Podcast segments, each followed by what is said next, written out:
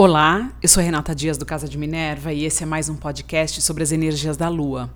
Hoje eu vou falar da Lua cheia que acontece em Touro no dia 19 de novembro de 2021, às 5h57 da manhã, horário de São Paulo, e que também é um eclipse lunar. Ele não é um eclipse total, ele é quase, né? Um eclipse total é quando a Lua está ali em conjunção exata com um dos nodos. Nesse caso, o Touro está muito próximo do nodo norte, que está em Gêmeos, a 1 grau, mas a Lua estará a 27 graus de Touro. Então tem aí uns 4 graus de diferença e denota o que quer dizer, né, um eclipse parcial, mas já muito forte. Sol e Lua separados, o Sol iluminando e levando aclaramento para a área onde você tem 27 graus de Touro, mas com o eclipse o que acontece? Esse aclaramento ele fica parcial, ele fica anuviado de alguma forma. O Sol está a 27 graus de Escorpião, ele está próximo de Mercúrio, Mercúrio está a 21 graus de Escorpião. Em Escorpião também a gente tem Marte a 13 graus, não formando aí uma conjunção exata, mas são muitas energias em Escorpião. Então essa casa ela está ativada de alguma forma e a casa onde você tem Touro também.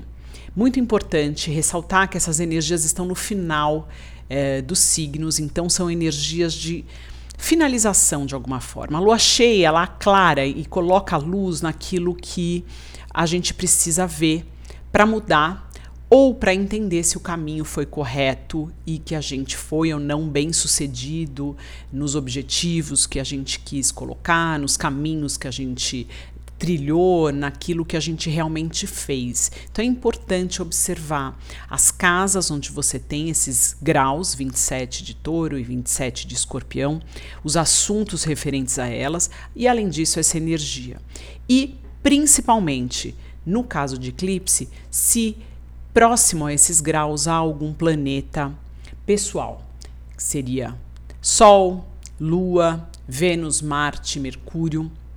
Esses planetas no seu mapa natal, quando fazem parte de uma energia de eclipse, eles tendem a desencadear situações ou acontecimentos muito importantes, ou até sejam eles, né? Isso é uma coisa que eu adoro, que eu gosto muito de ressaltar, internos ou externos. Às vezes não é algo que acontece, às vezes é um pensamento, é uma ideia, é alguma coisa que desperta em você. Isso vai fazer com que você tome atitudes ou faça alguma modificação na sua vida que lá na frente você vai perceber o resultado e começa aí. Por isso que é muito interessante observar esses movimentos no céu e entender qual informação, qual pessoa, qual ideia, qual livro, filme ou realmente algum encontro que aconteceu nesses períodos. A energia de Touro, ela tem a ver com valores, sejam eles materiais, quantos valores também que a gente dá a nós mesmos. Quem rege essa lua é Vênus. Vênus está em Capricórnio. Uma Vênus em Capricórnio a 12 graus, ela está querendo fazer algo real para materializar e colocar e validar os seus valores para o mundo.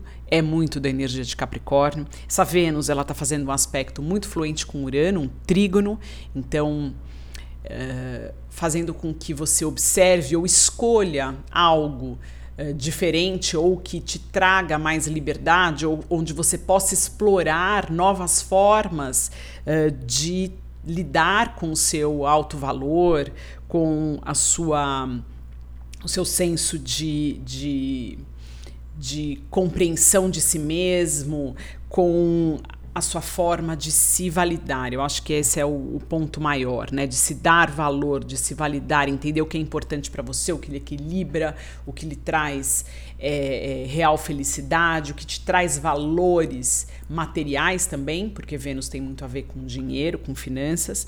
Ao mesmo tempo, Vênus tem um aspecto também fluente com Marte, força de ação, energia, mas esse Marte e Urano, eles estão em oposição, então eles estão numa queda de braço, que pode desencadear, sim, irritação, nervosismo, excesso de energia mental, difícil até de aplacar. Então é importante nesse período observar as suas reações, ter algum período no dia que você possa meditar, ficar em silêncio, entrar em contato com a natureza é muito importante também, principalmente em luas cheias e principalmente numa lua de touro, que ela é muito terrena, ela tem muito da energia do planeta Terra e daquilo que nós somos feitos, né? O corpo nosso é feito de uma matéria que precisa de contato com o natural.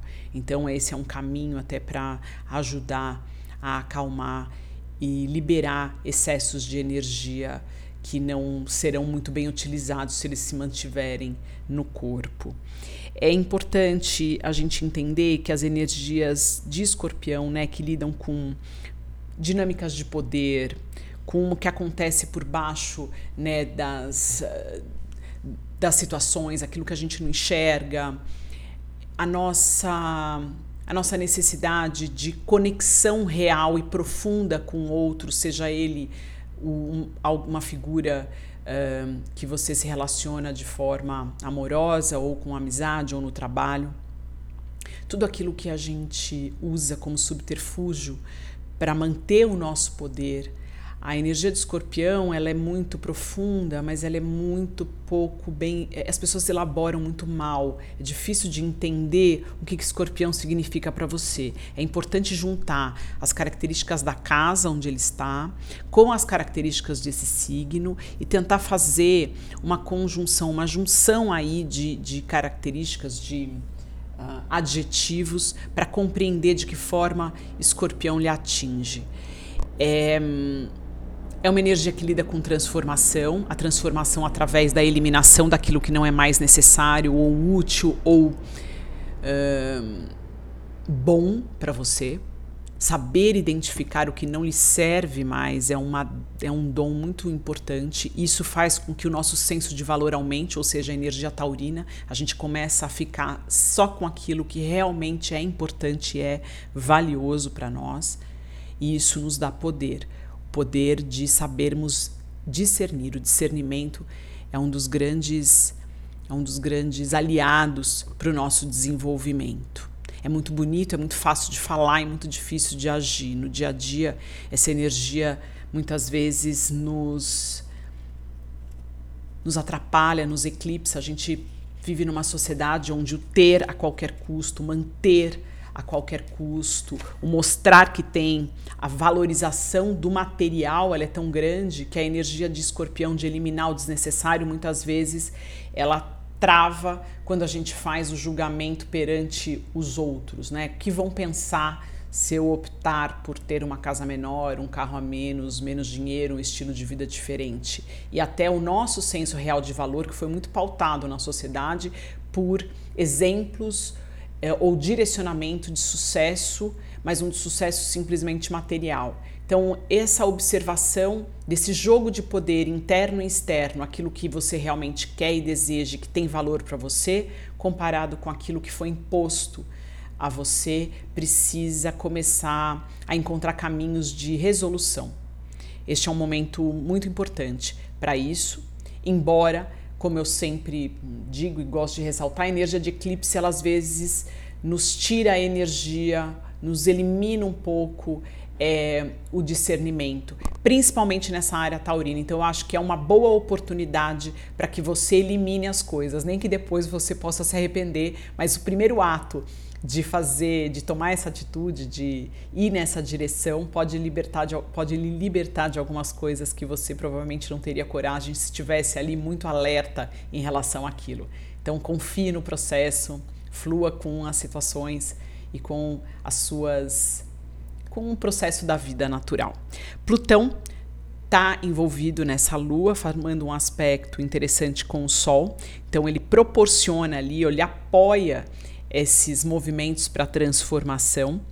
É como se você soubesse que já estivesse pronto para algo e aquilo estivesse batendo na sua porta dizendo vai, age. É interessante que Júpiter está também formando aspecto com Lua, Sol e Mercúrio. É um aspecto desafiante, o que exagera, aumenta tudo, tanto o entusiasmo para a ação quanto o medo de eliminar ou fazer algo que possa modificar a sua vida a ponto de você não se reconhecer. Mas, de novo, Júpiter envolvido, acredite no processo, acredite que as situações elas vão chegar para lhe dirigir de alguma forma para algo que precisa ser feito, né? Então, essa amplificação, esse aumento de energia, se for bem trabalhado, ele vai poder lhe direcionar a algo realmente valioso. Estamos caminhando, né, para mais um eclipse no começo de dezembro também. É um eclipse solar, um eclipse de lua nova, e depois a gente vai ter um aspecto importante no dia 24 de dezembro, que é a quadratura, a última quadratura de Saturno com Urano exata.